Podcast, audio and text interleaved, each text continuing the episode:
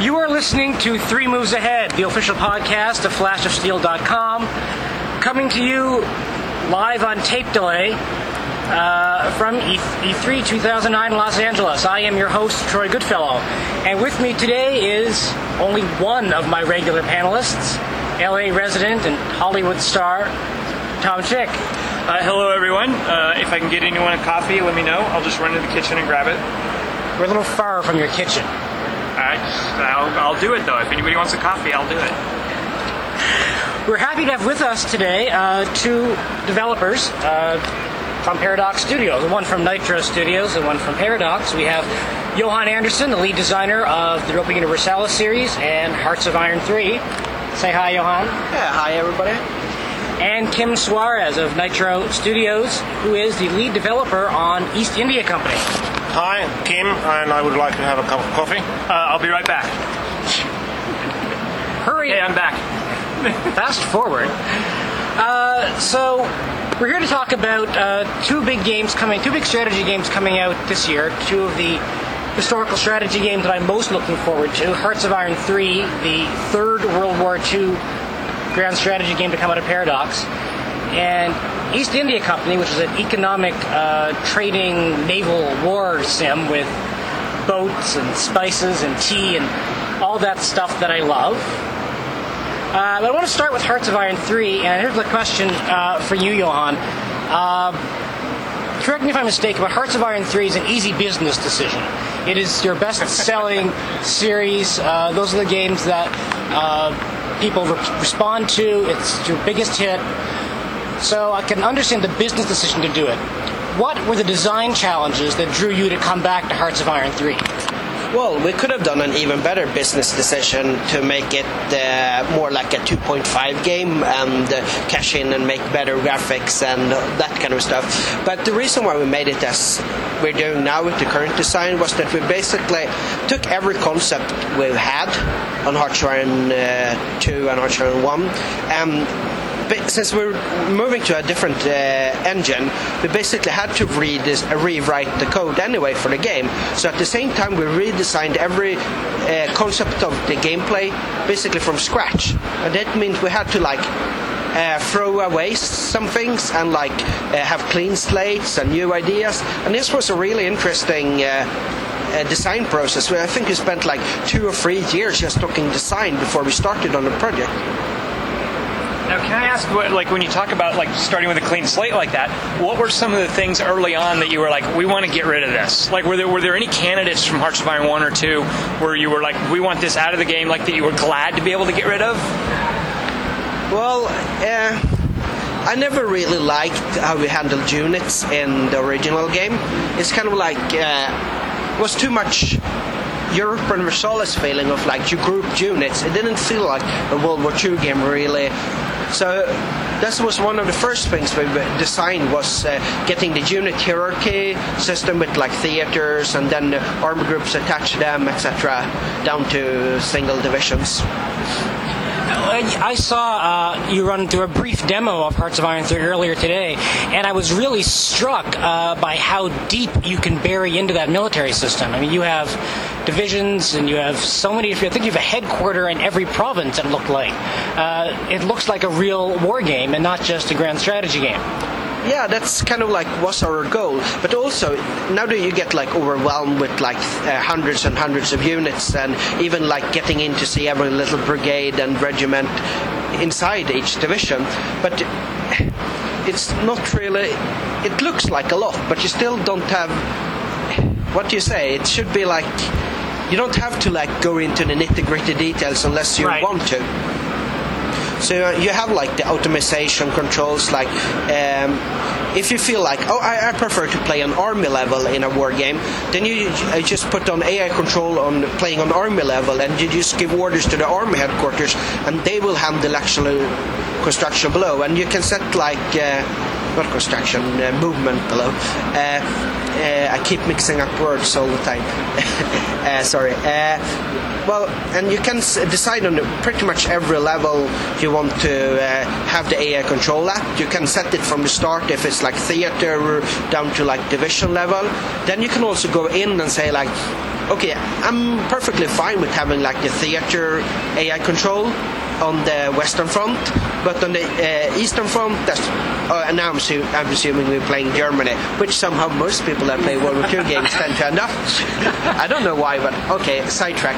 Sorry. Uh, we get, but on the Eastern Front, you might want to have like, uh, let's say, Armor Group South gets like, you have that armor group on the AI control, but then in the center you might want to go down and like have the corpse on the AI control. Then you can decide like which level you feel comfortable with, and you can change that uh, quite a lot on the fly. Of course, the AI might want uh, some hours and days to adapt to its new plans if you change it. So, yeah. It seems like it's a sort of a, a scary thing, uh, not just for you as a designer, but for players to do to sort of, in a way, turn off entire sections of the gameplay. To sort of like hand it over, take this leap of faith to let the AI take over uh, an entire front. Uh, isn't that a little scary, you think?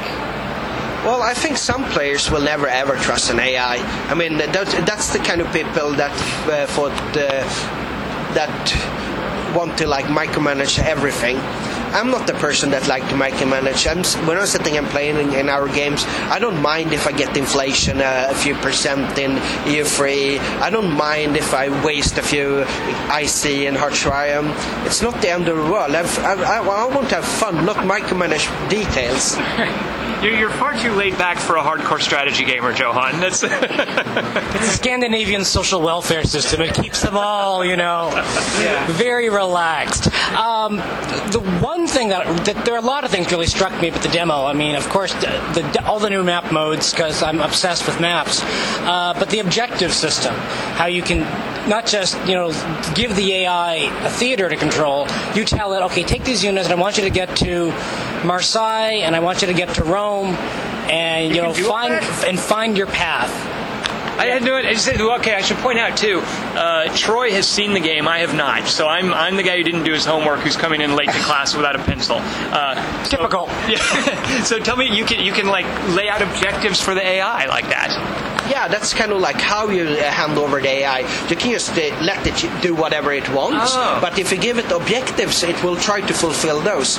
So, like, you can set as many cities as you want, or like you want, to, you can tell the stances if it should be offensive or defensive, or just prepare, or uh, go total blitz uh, maniac. That's uh, our our name for the most offensive is like blitzing. it's uh, just a funny joke for World War II guys.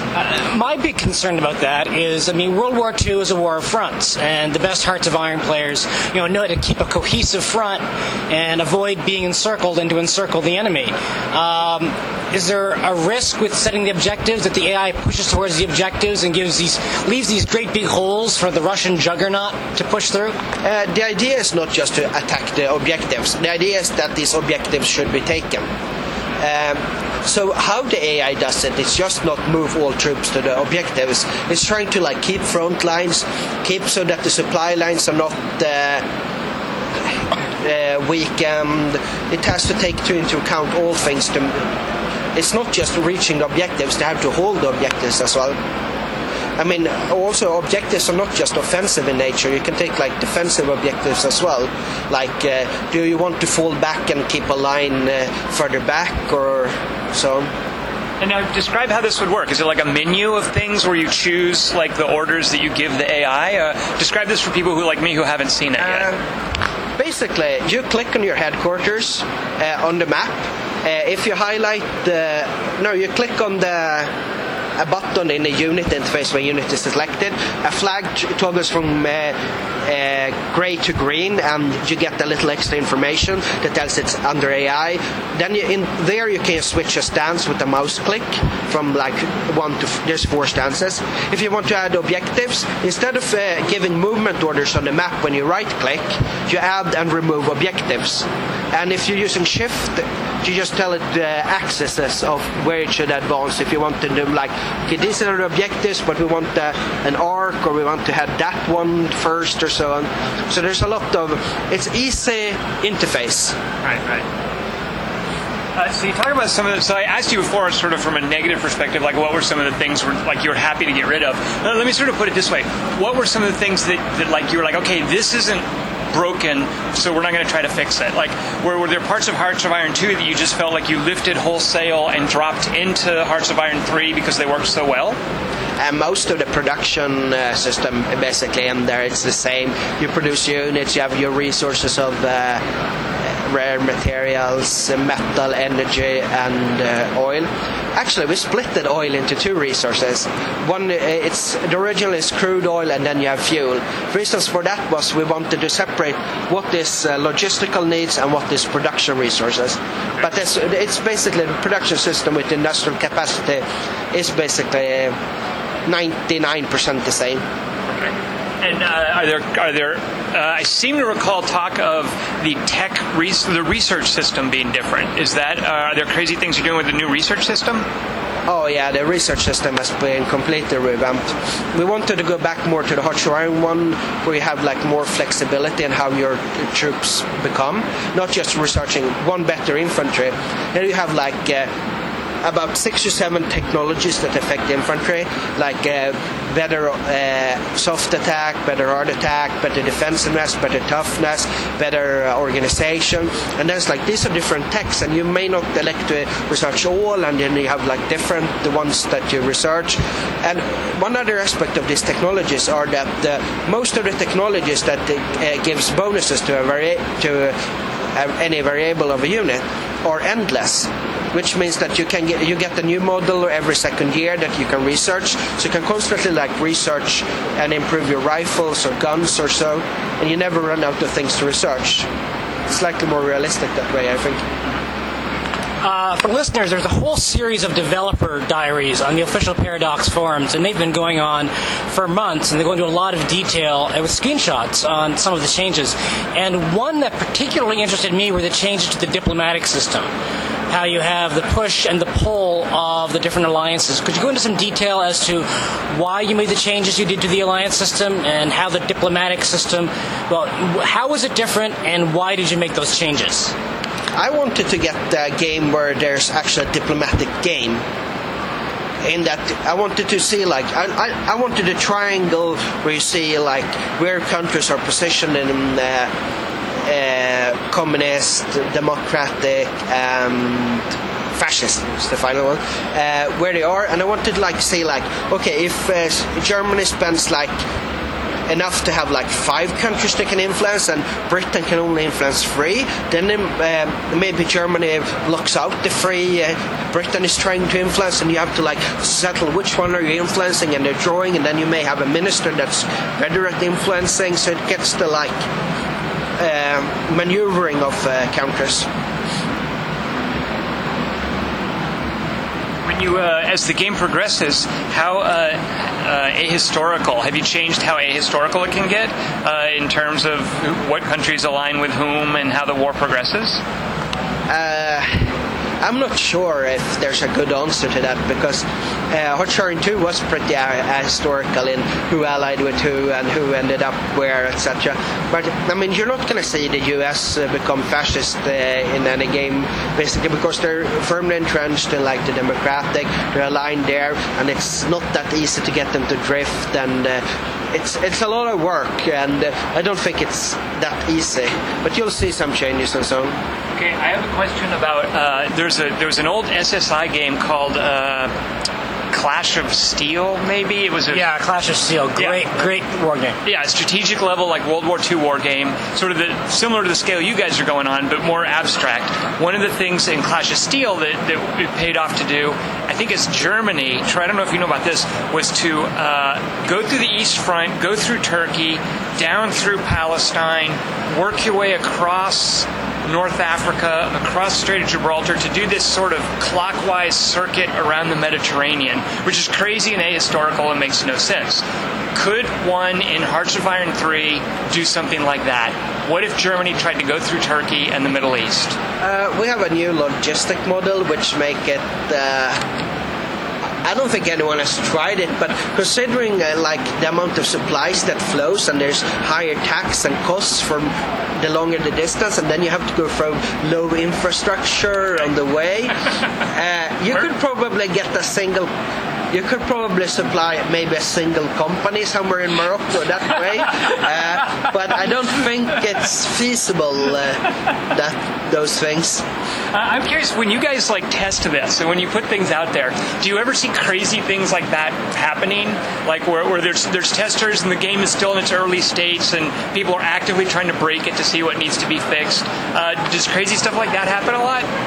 Yeah, we've seen people in the previous games that invaded the South Africa with Japan by marching. uh, that was Hearts-Iron 2 would be that. We've also had someone that basically now some versions ago when the uh, before the front AI was on the level it's now, where basically it was standing still at times, so you could just march troops around it and encircle and just paint the map with just single headquarters.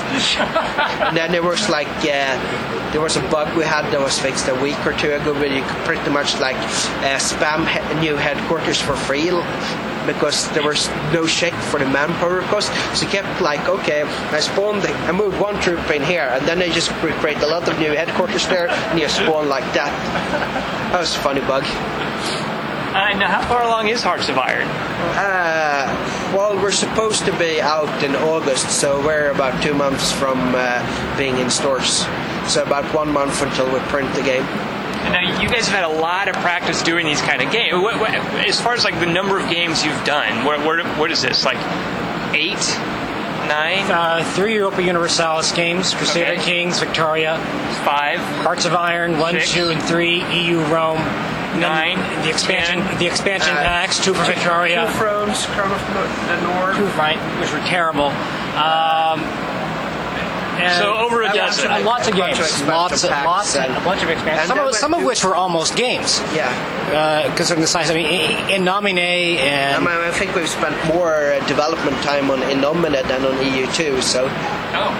Well, no, so what I'm curious about is uh, in, in the pantheon of all the games you guys have done, uh, where, where like is this is this going pretty smoothly for you guys now? Are there are there unique problems here? And I guess being a sequel, it, it, it's invariably smoother than doing something like uh, the first EU or Victoria. Uh, what, how how would you describe this design uh, process? Like, how easy is it for you guys?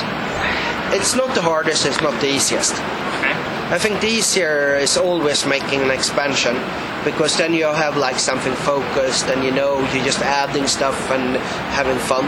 But uh, like when you're doing stuff like this, you need to get like all these big systems working together, and this is hard. And this is like the major franchise. You always like worried like, will all this fit together? Will it work out fine? But I mean, it's been games that's been like easier, and it's been games that's been harder to get together. But sequels are slightly easier than. I mean, we did. Uh, what's the name of the game? The last one. I mean, Rome. That was like a new game, and uh, it worked out fine in some ways, but in others it did not do very well because it didn't have the lasting power of our previous games. That's the things you don't notice until the game have been like played. or not and not played by yourself or your testers because you get blind but when customers realize it or something so. Before we move over to Kim, uh, how's the progress on Crusader Kings 2 coming? I don't think we'll have any we have any plans for even for Crusader Kings 2 I mean Oh, I'm, you're breaking my heart. I'm, I'm, very, I'm very sorry I, I'd love to do it I mean we got pl- uh, plenty of designs for games that are going along but uh, I can tell you now that the next game we're doing is not the Crusader Kings 2 sadly I You know what your next? I mean, you must know what your next game is. I know what the next game is, but if I'm if I'm telling uh, anyone before the announcement, I'm gonna get like killed by Frederick, and then Susanna's gonna chop my heart to pieces, and then We don't we don't want to lose you. No, no, because no one else does these games. Uh, now, do you, do you get guys like me and Troy who are like, like Troy? I don't know if you would say this. Like Crusader Kings is easily my favorite thing you guys Yeah, have done. I don't. Th- I don't think it's Paradox's best game, but it's easily my favorite. yeah, do you are guys like us sort of freaks, or do you get do you hear that a I, lot? I, I get a lot of people that uh, that like Crusader Kings, and lots of people do it. And I also get people that come up to me and say, "You have to do Victoria too," and uh, what kind of freaks say that? Uh, there's a there's a lot, Bruce Geryk. there's a there's a lot of people that love that uh, game. I, I, personally, it was not my favorite. I preferred Crusader Kings or Victoria 2. No, I actually don't even know Victoria that well, but why uh, why do people like that? Is it the setting or were there unique mechanics? It's it? unique mechanics and unique settings, and it's like it's a, both political and economical, and uh, it's not much. It's not war, a war game. It's more like political, economical simulator of the 19th century. And if you really want a deep, hardcore, number crunching experience, Victoria gives that to you over and over. And it is a game for people who want to study. And there are people out there who just really like studying and balancing and trying to get their infrastructure up. And Victoria rewards that. I mean, compare Victoria to Hearts of Iron. Hearts-Shrine has a lot of details and stats, but in like uh, the knowledge and the gameplay you have to do, I mean, Hearts of Iron could be like a Wii game in comparison to uh, Victoria. So you're saying there could be a Wii port of Hearts of Iron? There's our exclusive. Well, oh, that, I mean, if somebody pays enough, I would do it. But ah, okay, well, Waggle to shoot the Stukas. oh, that's a good. Uh, Well, it is funny. Even just saying the name makes me want to like. I'm like, ah, I should go home and reinstall. As a matter of fact, I'm sure I have at least one computer where Crusader Kings is still installed. Yeah. That's one of those that just doesn't come off the hard drive. Oh, there's a multiplayer game we can do for the podcast. Yeah, I've never played Crusader Kings multiplayer. We could, You should could we, we could all play dukes in like the French monarchy and try to become king.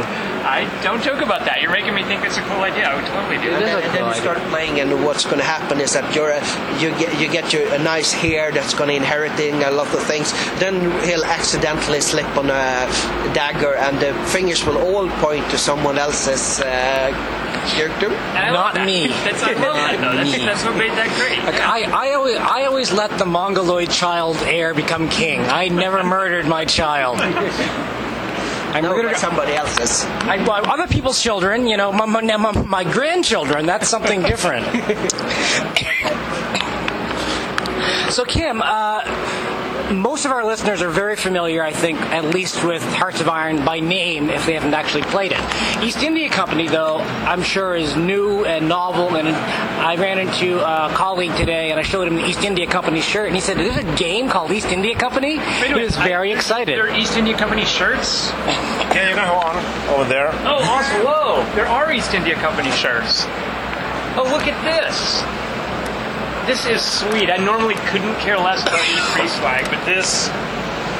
So just to describe for people, it has the Paradox logo on the back, and it's got And cross. Nitro Games logo on the back as well. Nice. A plug for you as well. I'll get that in there. Uh, and it's got the crossed flintlock pistols, uh, an old script saying "fight, manage, rule," which are three things I love to do. That's you know that fight managed rule that that's marriage and East India Company. Uh, so tell us about the game. Uh, well, so basically, uh, we have a game that combines uh, both trading and warfare, and usually, usually you have those subsets in games, but in separate games. Well, like trading is in many tycoon games, and of course war in uh, war games. But uh, East India Company is unique in that way that you have both both elements in one game, and that's because the historical background, the historical East India companies actually were trading companies that didn't act too nice. They fought all the way to East Indies and back with each other.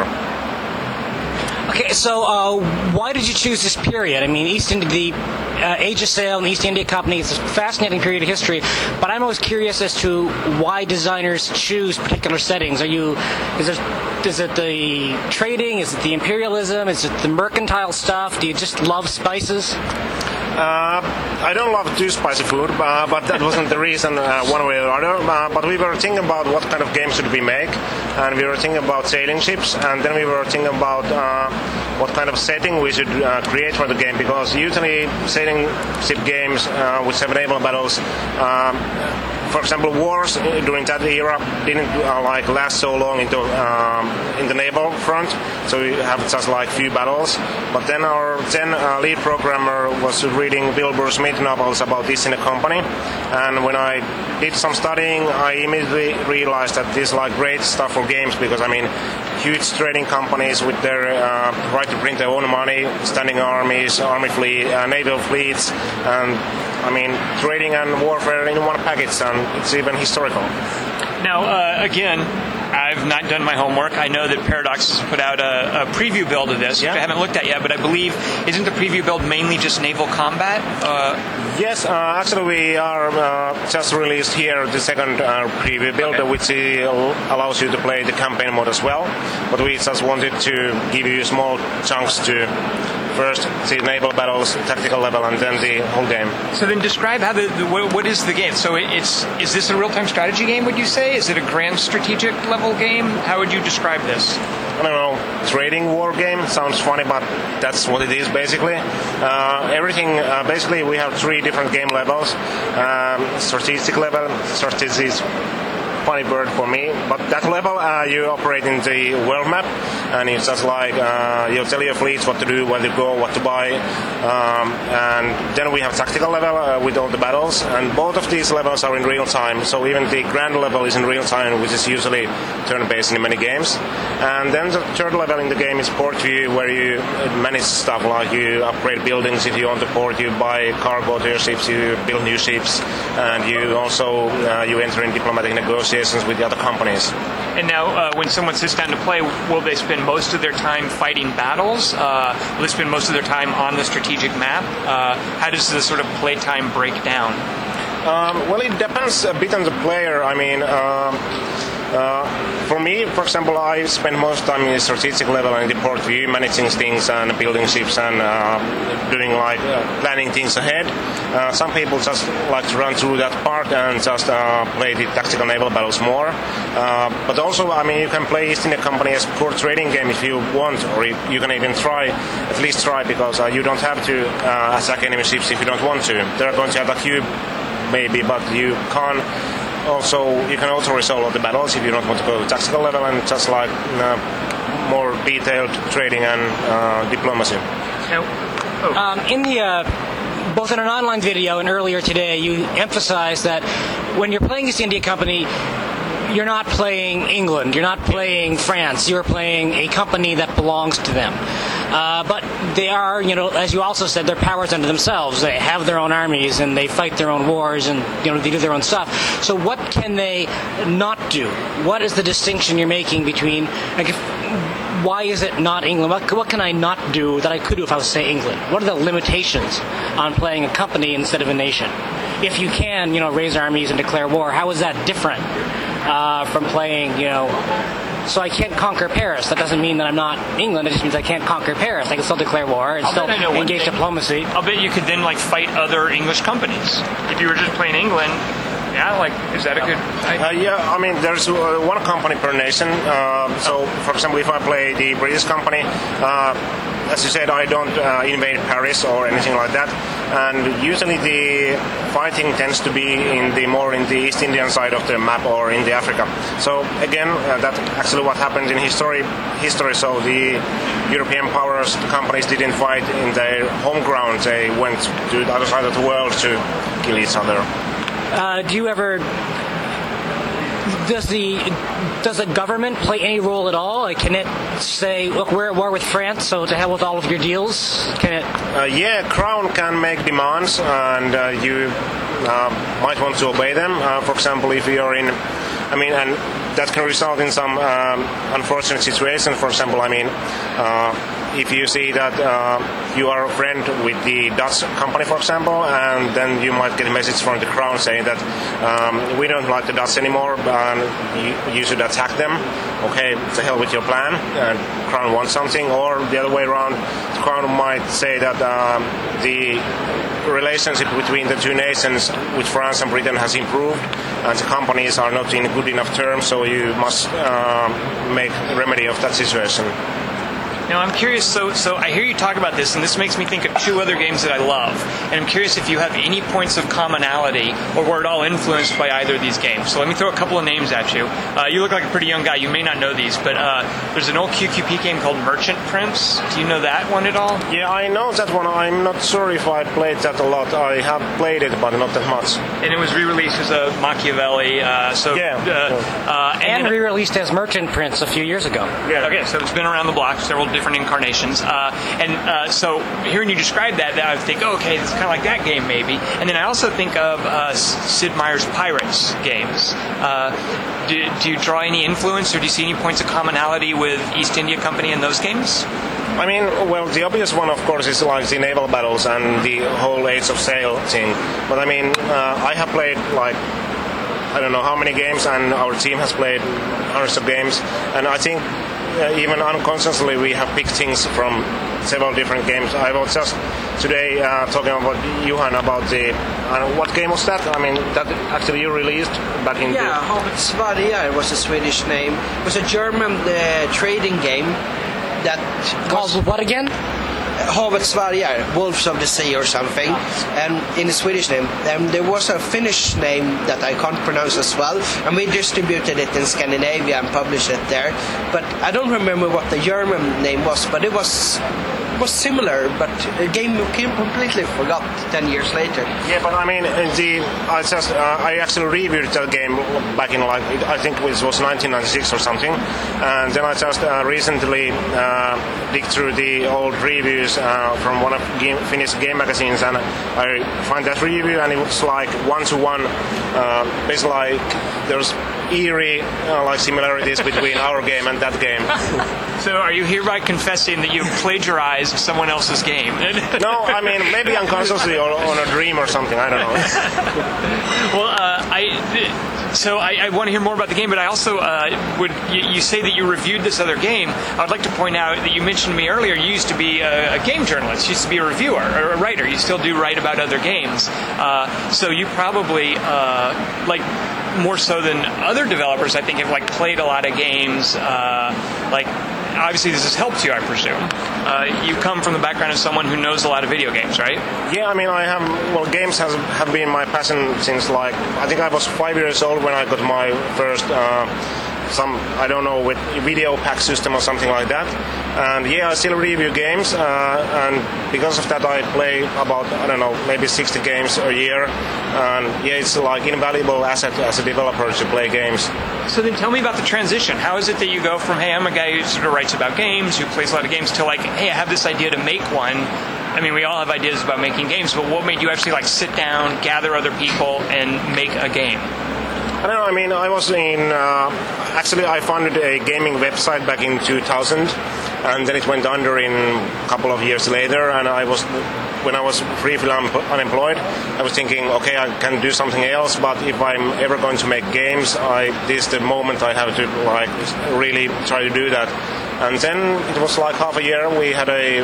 I went to a company which is making multimedia, Nitro FX, and we started making demo of East India Company. And then a few years later, we got our publishing deal, and here we are now.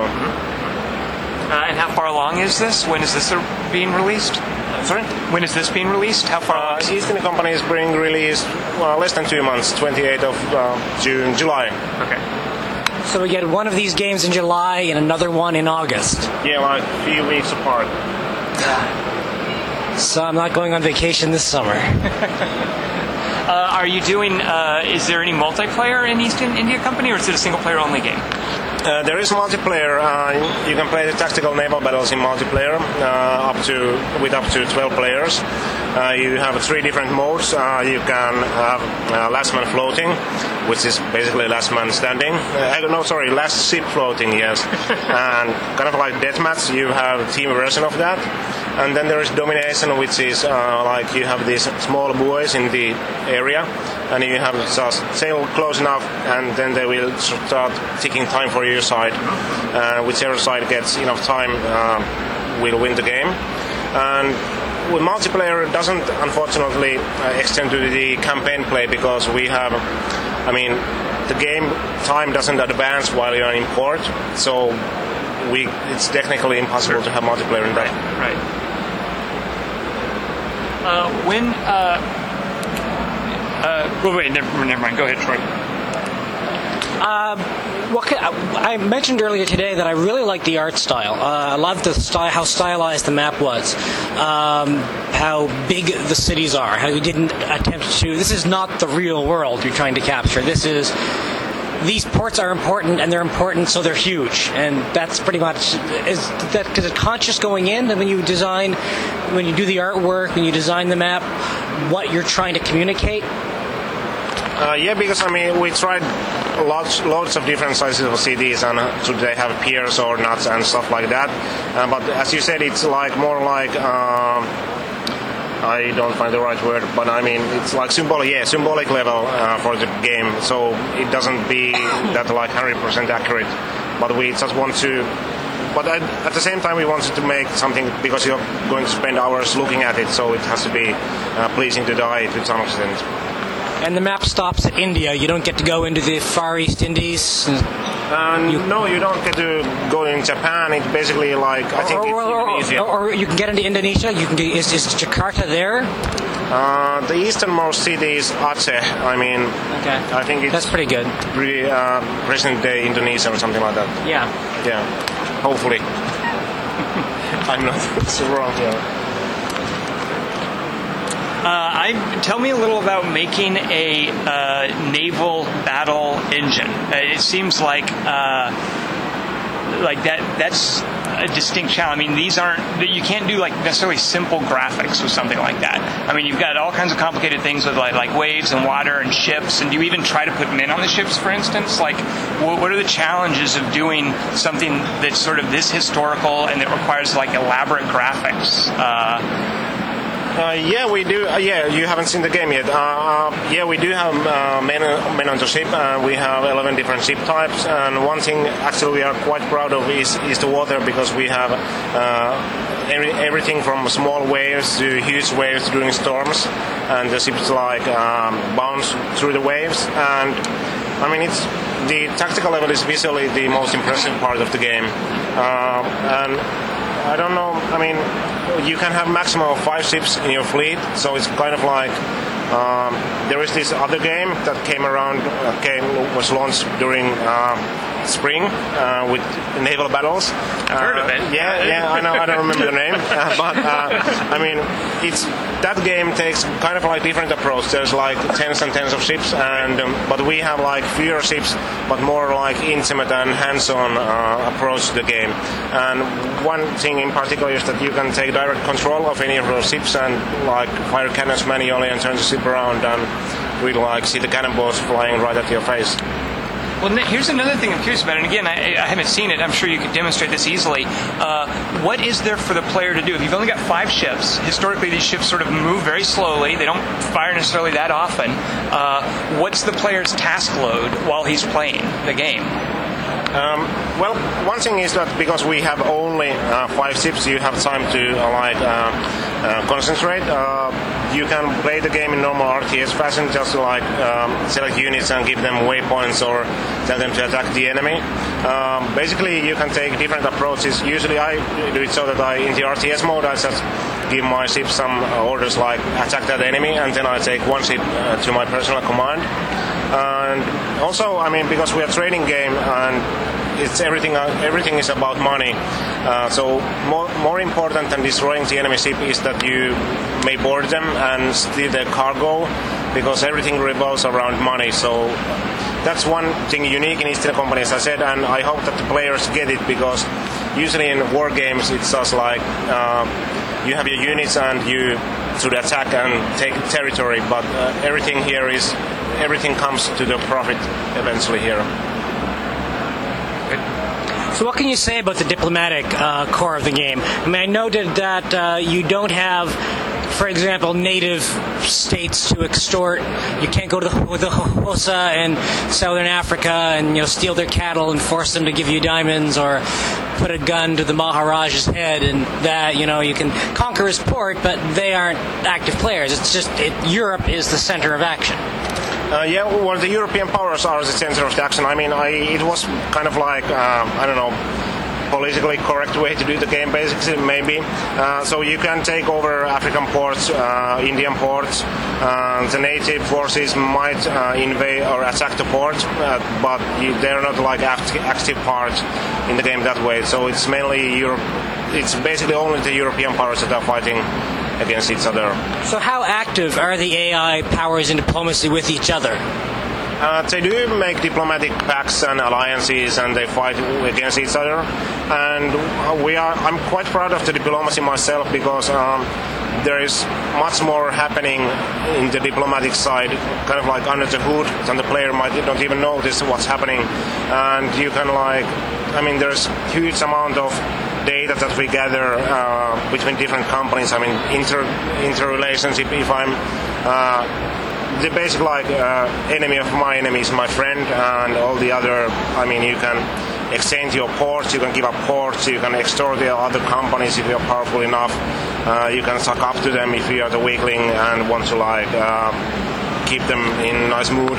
So there's lots of things you can do through diplomacy if you want. So I have a question for both Johan, Johan and uh, Kim. So we're here at E3.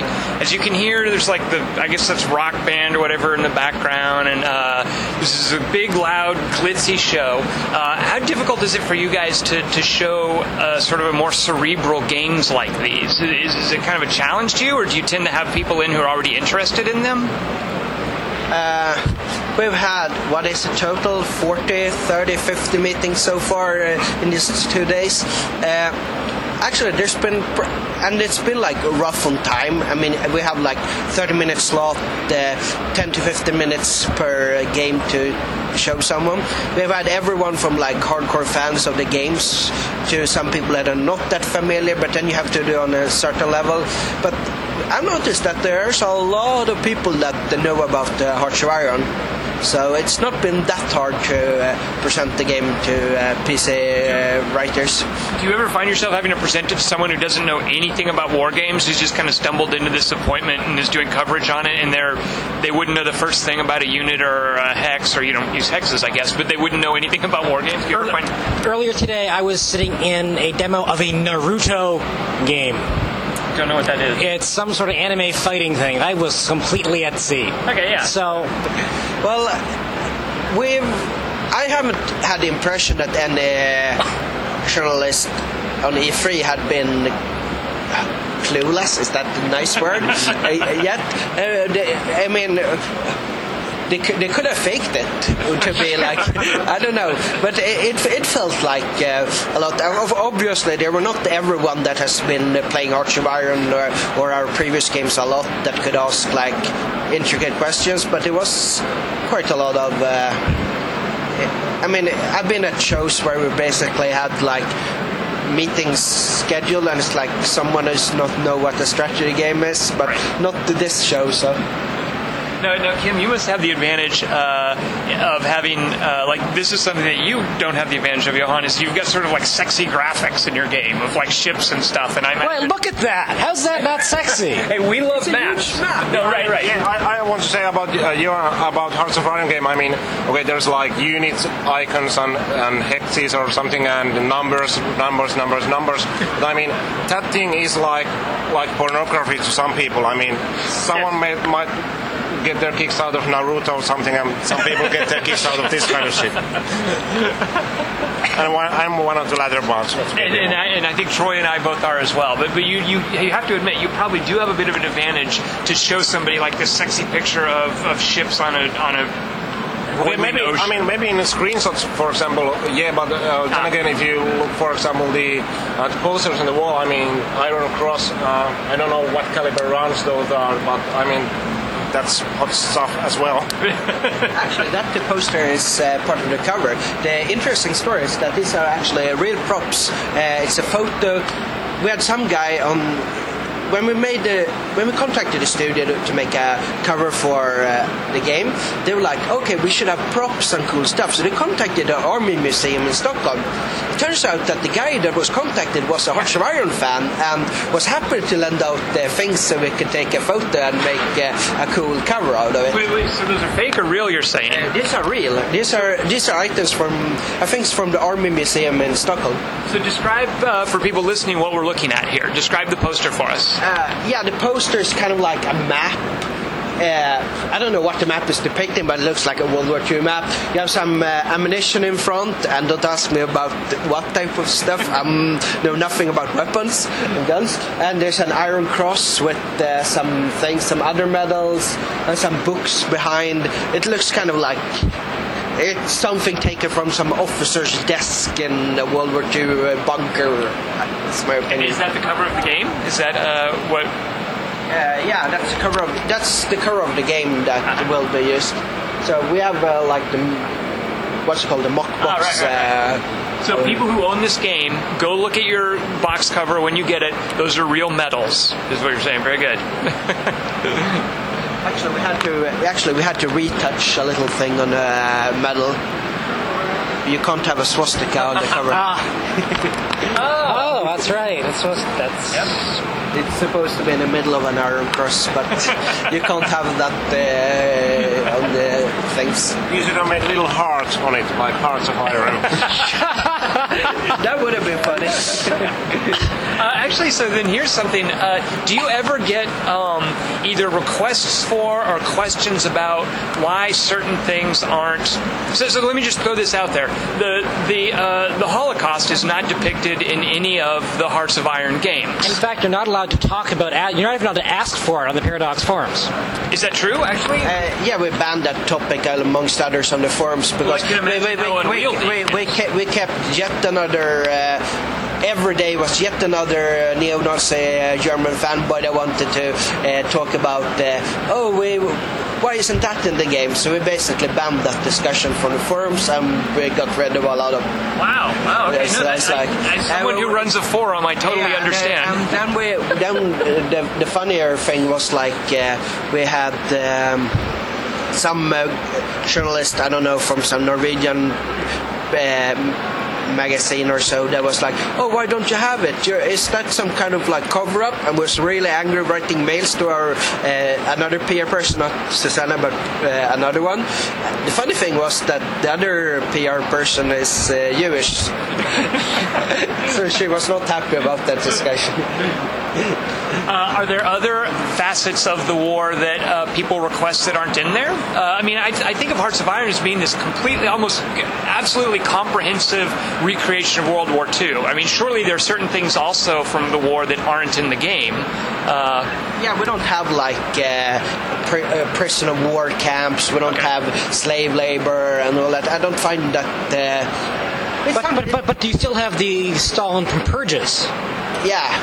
It's like that removes like the officers. It's kind of like contradictions in time. are you joking, or you really is that really true? yeah, yeah, The, the purge are there. It, if you elect the purge, you lose a bunch of, of your officers. Oh, it's like an event. I see. Yeah, it's an right, event. right. It's like okay, either you lose your uh, uh, uh, those officers that was removed, or you get some other Uh, penalties. d- d- dissent. If you don't purge a lot of dissent, because Yeah. now you have all these rabble rousers. Well, then, then I'm curious. Where where is the line between like what? Uh, so why the purges, but not, for instance, slave Uh, labor? it was originally what is illegal to have in games in certain countries. Uh, I see. Right, right. So um, that's like okay, we do not want to get an 18 rating or a ban in Germany. So well, then Because, because you're already been banned in, in, in the People's Republic of, of, of China. You don't want to add one more country Yeah, to the list. Well, two, two reasons why, uh, or several reasons. First of all, we sell a lot of games in Germany. You don't sell a lot of games in China for some weird reason about piracy and prices and so. on. Secondly, Germany's. Uh, Last time I checked, it might have changed in the last few minutes, but they're a democratic country. And the others, like China, is not a democracy; it's a dictatorship. And I, I'm kind of proud to be banned in a dictatorship. I, and uh, I know that I'm not gonna go on a vacation to China. I might not get let in, but Well, what, well, okay, then this raises the question of uh, what about certain Japanese abuses during World War II, specifically in China? Uh, uh, do you model any of those? uh, no, none of those are in us. But you can do strategic bombing of cities. Yeah, you can do that, but that's Rest that can happen. Yeah, yeah, but that's not the war crime according to the Nuremberg Nuremberg trials. Okay, that was fair the only that was the only thing that was nobody was tried for because uh, the Allies did, did the same thing. Well, uh, this has been a great show, very interesting. Uh, we will have links to the Paradox Forum uh, at the posts related to this podcast, a link to a video of East India Company in action, and what other links we have to have? Uh, will link to Bruce's discussion of whatever appropriate war games. I'm sure Bruce thinks this relates to war games. We'll link to those. Bruce will have a rebuttal about why Stalin should not be represented in any game ever. Oh, I wish Bruce was here to know that the purges were modeled in the, the game. Yeah. Have you Uh, talked to Bruce Geryk, by the way? Uh, do, you, do you know him? He's another freelancer. who's, Did he work for uh, One Up? Uh, yeah, he's done some I writing might, for I'm, One Up. I'm not sure. I'm, I recognize the name. I might have met them at the One Up uh, summer, but I'm really, really bad at remembering who's who of. Uh, Well, here's what I would have loved for us to do originally is to have Bruce Geryk here, to give him a couple of beers, and then just turn him loose in a World War II discussion. Uh, it would be, it would have been something else. Not a pretty sight. Um, what are his opinions? He's, he's a very opinionated fellow, uh, and he, he's not afraid to be uh, abrasive. There you go. So that's me but, talking he, about. but he is also he also hates people who, who, who fetishize the Wehrmacht. So oh, yeah. that's one of his. that, that's one of the things I've learned from doing these games is that there's so many of them. Which is nice because we sell a lot of earn money on them. But uh, I get a bit, a little bit scared with the amount of. The more uh, money they spend on you, the less they spend on Nazi memorabilia. Uh, thank you for listening. Uh, We'll have a regular podcast next week. We will talk about The Sims, which my wife has already installed. Sims 3. I will have probably a day and a half to play it. Tom's been playing it longer, and we will chat about that. Until next week, uh, stay strong and please say a prayer for my sore feet. Say goodbye, everyone. Goodbye. Bye. Goodbye.